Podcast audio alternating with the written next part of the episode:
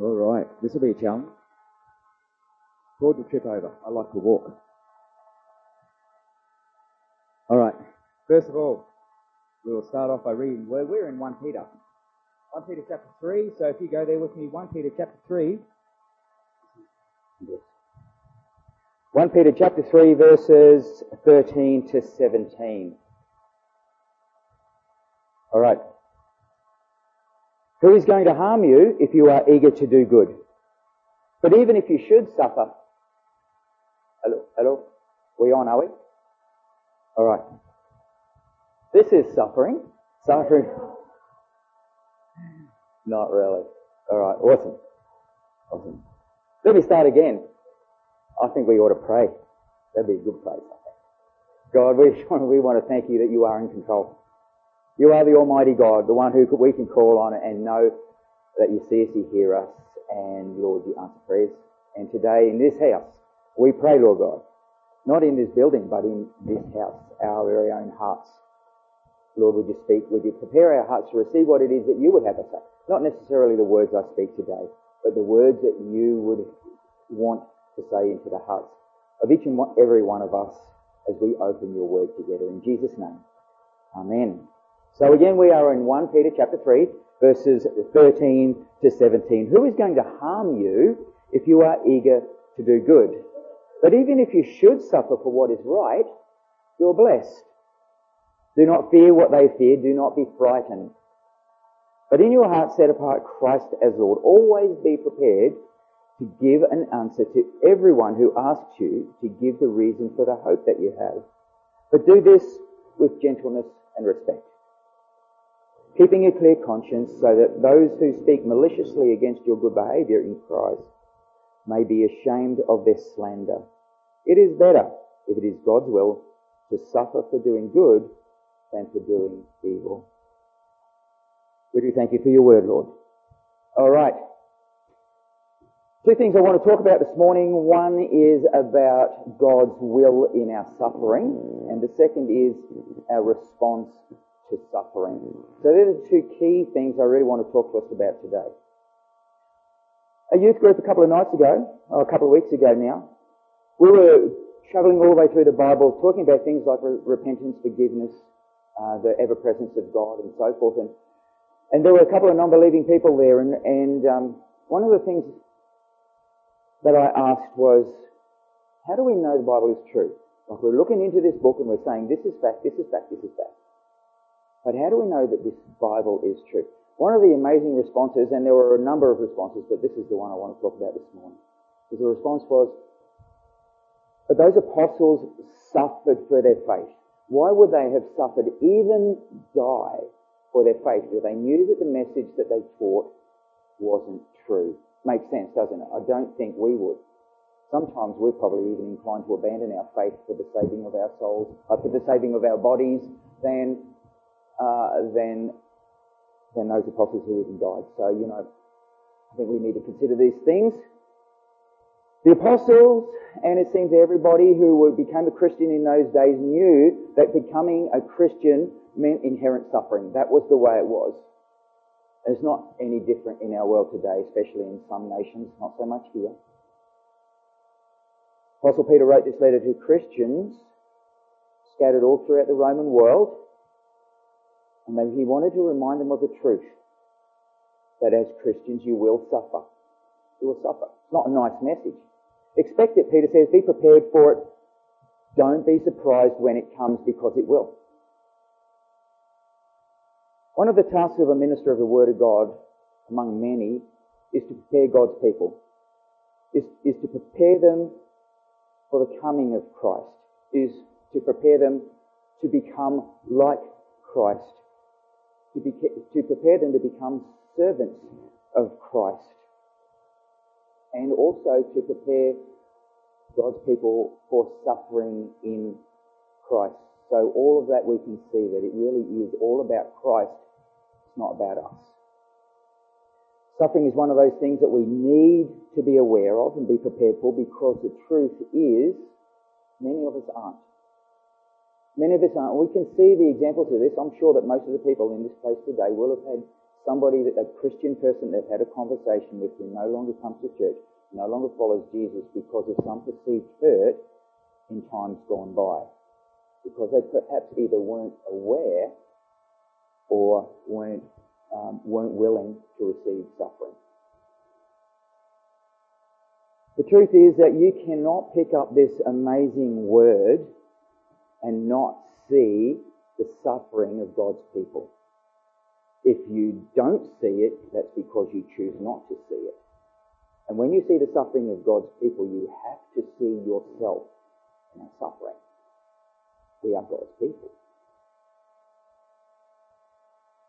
There's this ever-increasing scrap heap of Christian people who have abandoned the faith because of suffering.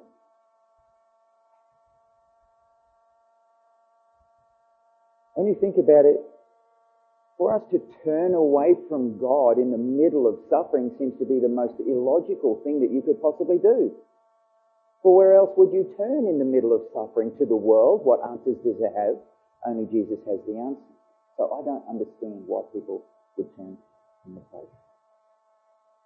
While Westerners might turn from belief in God because of a tsunami that might happen on the other side of the world, and not being able to trust God in the middle of that suffering, in that very same tsunami, those people who have received it, those people that it has happened to, are the very people who say, in the middle of this suffering, I need Jesus. Challenge is that this is one of the paradoxes of faith. Those who don't suffer much are the ones who try to keep people from God, while those who suffer greatly are the ones who turn to God and draw others to God. There's this author. In his lifetime, he suffered very little for his faith. His name is Bart Ehrman, and he's a former evangelical Christian, training even for ministry. He's a best-selling author of a book called God's Problem. And this is what Ehrman says: "The problem of suffering has haunted me for a very long time. It was what made me begin to turn to religion." Hallelujah. Suffering caused him to turn to faith as a young person, and it's also what led me to question my faith when I was older. Ultimately, it was the reason I lost my faith. First of all, I just want to say, nobody can lose their faith. If you walk away from Jesus, it's a choice you make. It's a choice that you make. So you cannot lose your faith. Second of all, if you are born again, remade, brand new creation in Christ Jesus, you can't become unmade. You can't become unsaved, not even in your own choosing. If you are born again, you are, and if you wandered away, you are a Christian in the wilderness. And God will bring you back, even in suffering. God will bring you back. The other possibility, of course, is that you are a person who has spent many, many, many years in the congregation of God and have never really come to faith. You have experienced Christian-like things, but you may never have come to the faith. Now, that's going to be a very sad thing, because on that day, on that great day of judgment, we're going to say, those sorts of people are going to say to Jesus, "Well, did we not do this in your name and that in your name?" And Jesus is going to say to them, "Be gone from me, you doers of evil, I never knew you." They're scary things. Ehrman goes on to say, "For most of my life I was a devout and committed Christian. I became very serious about my faith, even attending Moody Bible Institute in Chicago, where I began training for ministry.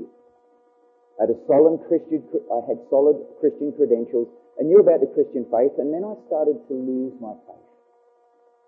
I now have lost it altogether, and I no longer believe nor consider myself a Christian." Pretty sad, isn't it? It's a sad story. The reason why: I could no longer explain how there could be a good and all-powerful God actively involved in this world, given the state of things. For many people who inhabit this planet live a life of misery and suffering. I came to a point where I simply could not believe that there is a good and kindly ruler who is in charge of it all. One of the hardest things for us to get. I think the very end of what he says, a good and kindly God ruler who is in charge of it all. He got something right. That God is in charge of it all. God is in charge of it all. And one of the hardest things for us as Christians is to get our heads around the subject of suffering and God's sovereignty. It's not easy. It's challenging. Peter also says that if you suffer for Christ's sake, you are blessed. We see that in our passage this morning in verse 14, I think it is, and we also see it in 1 Peter 3:9. And most of us today have this faith that God is the sovereign God of the Bible. Most of us will trust that the eye of the Lord is on us, that He listens to our prayers, and He turns His face from those who practice evil as a way of life. We're okay with that. We believe that as something that's true. But do we as people of faith trust God enough? Do we trust Him that God hears our prayers even in the middle of suffering? And not just Christians suffering their faith, but you, each one of us as Christians, suffering for our faith. Do you continue to trust your sovereign God and His part in suffering, in your personal experience of suffering, both in your faith and for your faith? Another story I want to read, story of polar opposites. Somebody who actually did suffer extremely in their faith. Not for their faith, but in their faith. About a Christian couple, Scott and Janet Willis, who suffered horrendously, not because of their faith, but in their faith, and an unskilled truck driver who bribed his way to get a license to drive a truck, was driving down the Milwaukee freeway, and his load fell off, and the car that was following was the Willis' van. The petrol tank in that car exploded and killed 6 of their children. And this is their response. Scott Willis said, "My overwhelming sense of loss initially prompted suicidal thoughts. The depth of our pain is indescribable. However, the Bible expresses our feelings that we sorrow in, but not as those without hope. What gives us our firm foundation for hope and the words are the words of God found in Scripture. Ben, Joe, Sam, Hank, Elizabeth and Peter are all with Jesus Christ. We know where they are. Our strength rests in God's word." Janet, the wife, said, "Our faith grew as we threw ourselves upon God for grace to live each day. I turned to God for strength because I had no strength. I went to the Bible with a hunger for God's presence and He met me. I learned about Him. He made sense when nothing else made sense. If it weren't for the Lord, I would have lost my sanity," Janet said. "Today I have a far greater understanding of the goodness of God than I did before the accident." Christians suffer. That's just how it is. They suffer sickness, disability, death of loved ones, natural disasters, financial disasters, career loss, abandonment and loneliness, and the list goes on. It's inexhaustible almost. Christians suffer for their faith. Churches are burned. Congregations are bombed while they're worshipping.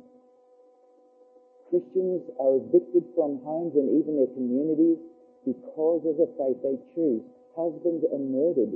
Christian women are raped and enslaved. Their children forced to become Islamic child soldiers. All because of Jesus, suffering for your faith. The list and variety of suffering for Christians is almost limitless. Yet in the first verse that we're going to be looking at this morning, we see this apparently bizarre contrary thing. And this is what it says, verse 13. Who is going to harm you? Who is going to harm you if you are zealous to do good? And when I read that, I thought, but All of Peter's letter up until this stage has been talking to Christians about the suffering that was going to come their way, the suffering that they were already in, but the intensity of it about to increase. And he says, well, no one's going to harm you. This sounds like a contradiction, but what we do know, what we trust as Christians is that there's no contradictions in the Word of God. It's just our misunderstanding. So we have to go searching. Whenever we see a contradiction, we need to search.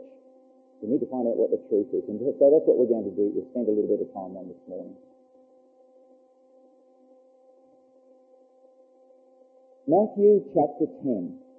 Well, before we do that, I want to just reiterate that we need to get a handle on suffering. It is so, so important. Because if we don't, we're going to be like those people that when it comes against us, we may find ourselves with shipwrecked faith, like the Apostle Paul talks about. Matthew chapter 10, verse 28. This is the context of Jesus sending out the disciples on the very first missionary crusade, the very first evangelistic crusade. And he's reminding them not to fear what may come their way when they preach about him. So Jesus says in verse 28, "And do not fear those who kill the body, but cannot kill the soul." No suffering. If somebody's going to kill your body, I'm pretty sure that's right. Rather fear him who can destroy both soul and body in hell. The Lord goes on.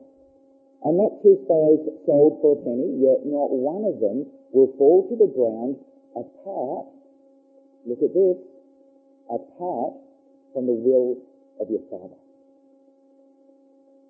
So the Father has his eyes on the sparrows that are sold for a penny. Yet not one of them is going to fall to the ground except by the will of God. Verse 30 and 31 of our same passage. "And even the hairs of your head are all numbered, so don't be afraid, you are worth more than many sparrows." We know, don't we, that many of the apostles were persecuted, they were martyred, and if God is sovereign over the sparrows that fall to the ground, how much more sovereign is he, or just as sovereign is he, over those who are more valuable to him than the sparrows? And these apostles suffered and died. Not by accident, not by some chance of evil, but by the will of the Father. Now, I don't know that we like this very much. I don't know that you might agree with me very much. We're going to have a little bit more of a look. You know, we seem to be okay with the idea that Christians suffer. Those Christians out there suffer. We might be okay with the idea that Christ, who is far more valuable to the Father than we are, who was absolutely perfect in his righteousness, not only he was the Father's very own Son whom he dearly loved, and on him, the Father brought the cup of suffering and the cup of judgment for sin. I'm not sure about that. This is what Jesus says. Have a look in Matthew 26, 29. Matthew 26, 29. "My Father, if it is possible," we know this, don't we? We say it all the time. "My Father, if it is possible, let this cup of suffering and of wrath pass from me, yet not as I will, but as who? But as you will." As you will. People that Peter is writing to are Christians. They are the righteous of God. Verse 12 of 1 Peter 3 says, "The eyes of the Lord are on the righteous, and his ears are attentive to their prayers." God is fully aware of every place his children are. Everywhere. In our own situations, but every Christian throughout the world who knows exactly where they are and what is going on in their lives. And we come back to the question, who is going to harm you if you're zealous to do good? Harm was coming on the people that Peter was writing to. There's no mistake about that. Does this mean that these Christians Peter was writing to, in their suffering, that they were suffering because they were not zealous for doing good? Of course not. Or for that matter, was it that they weren't praying hard enough, or they weren't praying the right prayers? Of course not. They would have been praying. They knew how to pray. Jesus taught them to pray. Was it because they had not enough faith? Verse 14 in our passage this morning. But even if you should suffer for righteousness' sake, for zealous good doing, you will be blessed. Oh, it's hard, isn't it? And I feel for people who have really suffered this Christian, in this Christian life. But this is what the Word says, and if we grab hold of this, if we take this truth into us, I think our Christian walk can be so much more solid.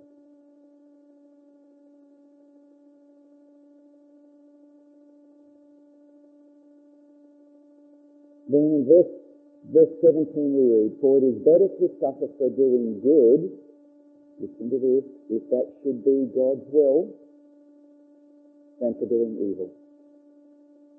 So again, verse 13, who is going to harm you? Only, I think we have some answers in here, only those who God wills to allow to harm you. We're going to look at Job in a minute. Only those who God, and who is it that will suffer? Only those who God wills to suffer.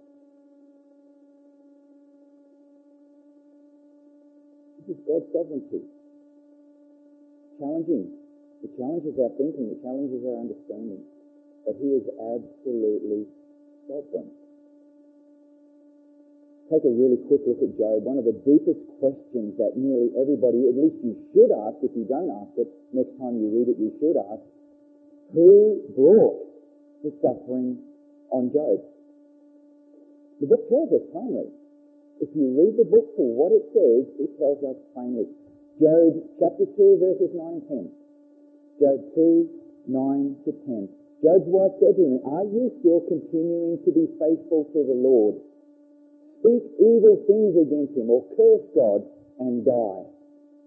Listen to Job's response. You are talking like a foolish woman.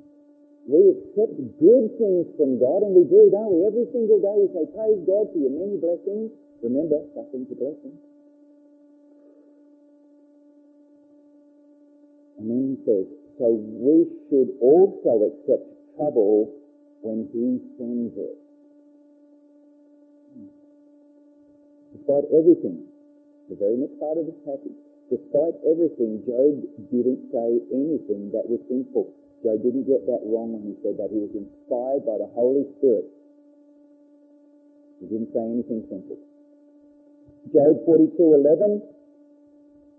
Then came to him all his brothers and sisters and all who had known him before, and ate bread with him in his house. And they showed him sympathy and comforted him for all the evil, and the word there is disaster or calamity, that the Lord had brought upon him. Do we know why the Lord brought all this on Job? For God's glory. The chief end of man is the glorification of God. It's not about us.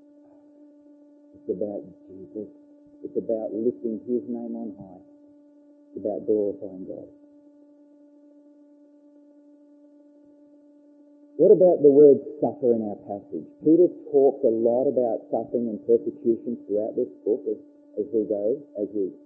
But I think that we should actually broaden our view of suffering.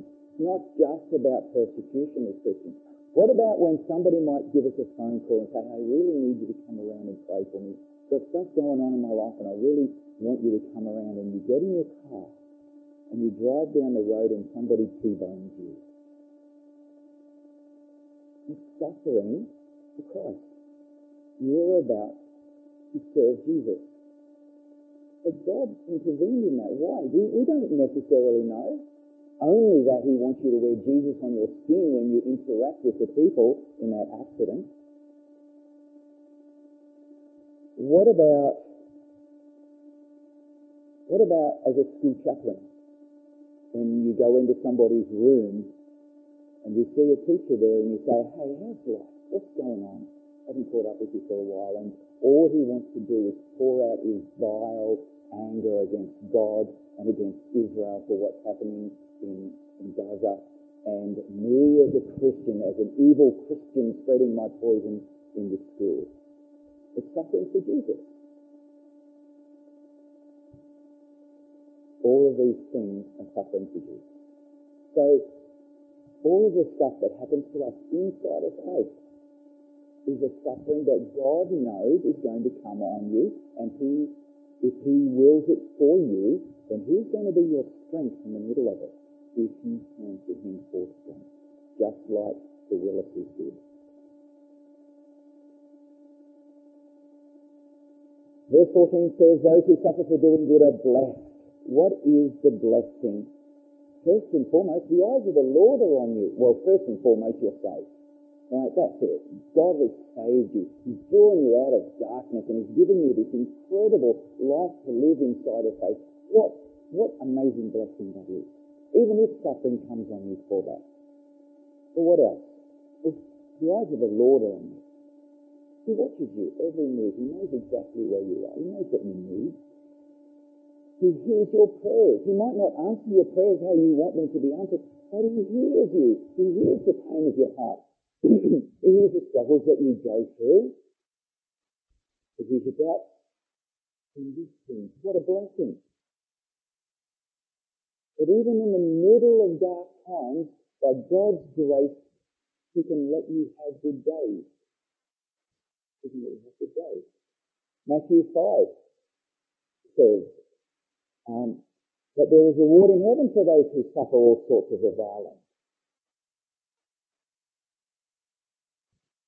It says that the Spirit and the glory of God rest upon you. These are all the blessings of us who are Christians who suffer.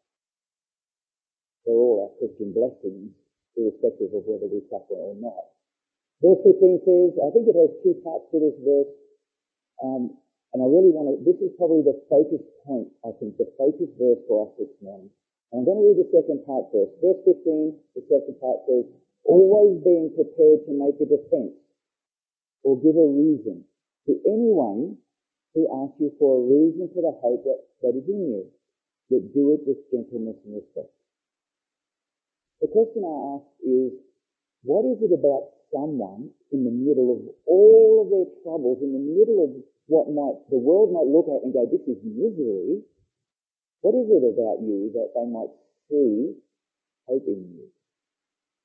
And the second is, what is it about that hope that they see that causes them to ask the question? Maybe they say something like this, I don't get it, says a terrorist.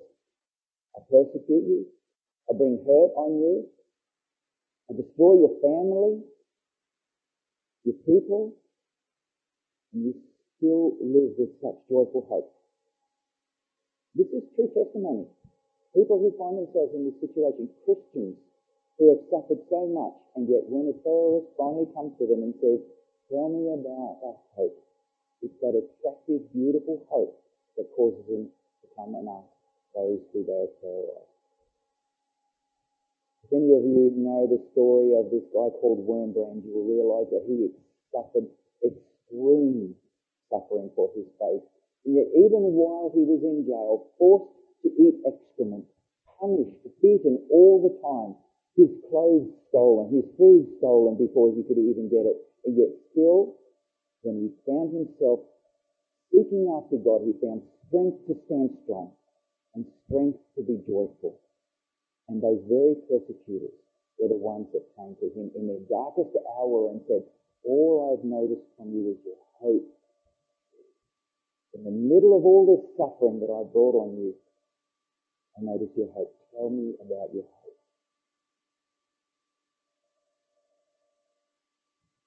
Now we can have a look at the first part of this verse, and I think it sums it up. But in your hearts, honour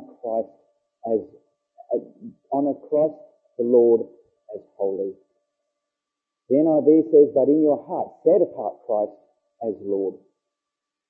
This is, I think, the secret for us all. And I've been talking about it already. This is the hope that we as Christians have.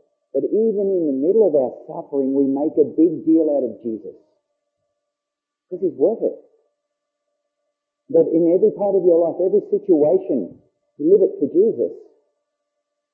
You set him above your suffering, above your fears, above your persecution, above your sickness and your loss and your trials, and above your rights and your hunger, above your desires, above your feelings, and above your sorrows. If you live seeking Jesus, setting him above all of these things, you will have joy in the Lord, because your eyes will be off your suffering and on where they need to be. This is what catches the eyes of unbelievers.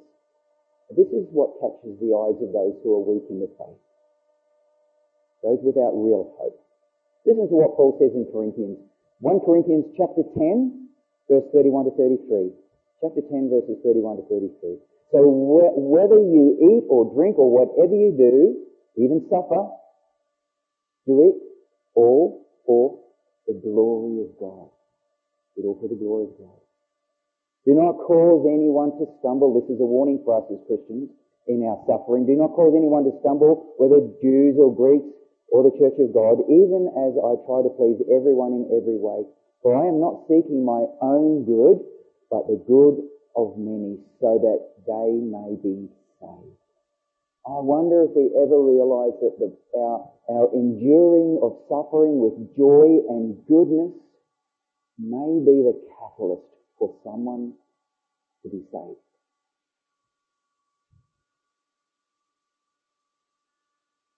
All things to the glory of God, even accepting suffering as blessing, because in it we bring glory to him by the way that we respond. So verse 15 is plain, but in your heart set apart Christ as Lord. It's about Jesus, it's about his glory, it's about living in such a way that when anyone around you is expecting you to curse God because of the situation that you're in, and they want you to fall apart, they see your strength and they see your joy, the joy that you have in the Lord. No, church, we cannot afford to neglect the reality of suffering as a Christian, both in our faith and for our faith. We cannot afford to be uninformed about suffering, lest we abandon walking with Jesus. We cannot afford to believe, as a Christian, God would never cause me to suffer, or will doubt his sovereignty when suffering does come. We cannot afford to live lives with downturned smiles. You know those Christians, don't you? With downturned smiles, anxious and fearful, embittered and broken, lest we cause an unbeliever to stumble and not come back to Jesus, to rob Jesus of the glory that he might just get from us or from someone coming to faith. So my challenge for us this week, in all things, even in the difficult ones, the extremely difficult ones, those most personal sufferings, smile. Be zealous for Jesus. Be zealous for doing good, even if it brings discomfort and suffering. Let me pray. Father, one of the things that we know from your word, sometimes I think we get this a little confused, is that you don't promise an easy life as a Christian. Lord, the Word of God tells us that broad is the road and wide the gate that leads to death. There's so many people travel that road, but that narrow road, Lord, that one with a small gate and a narrow road, it has its potholes. Oh, Lord, for each and every person in this place today and every person in this world right at the moment who calls on the name of Jesus as Lord, I pray for them, Lord, that you will cause them to set apart Christ as Lord. Right at this moment, to take their eyes off their own situations, the terrible sufferings that they may be enduring, not to make light of them, but to find hope in the middle of darkness as we turn our eyes to Jesus. God, we thank you so much for your goodness to us. We pray this in Jesus' name. Amen.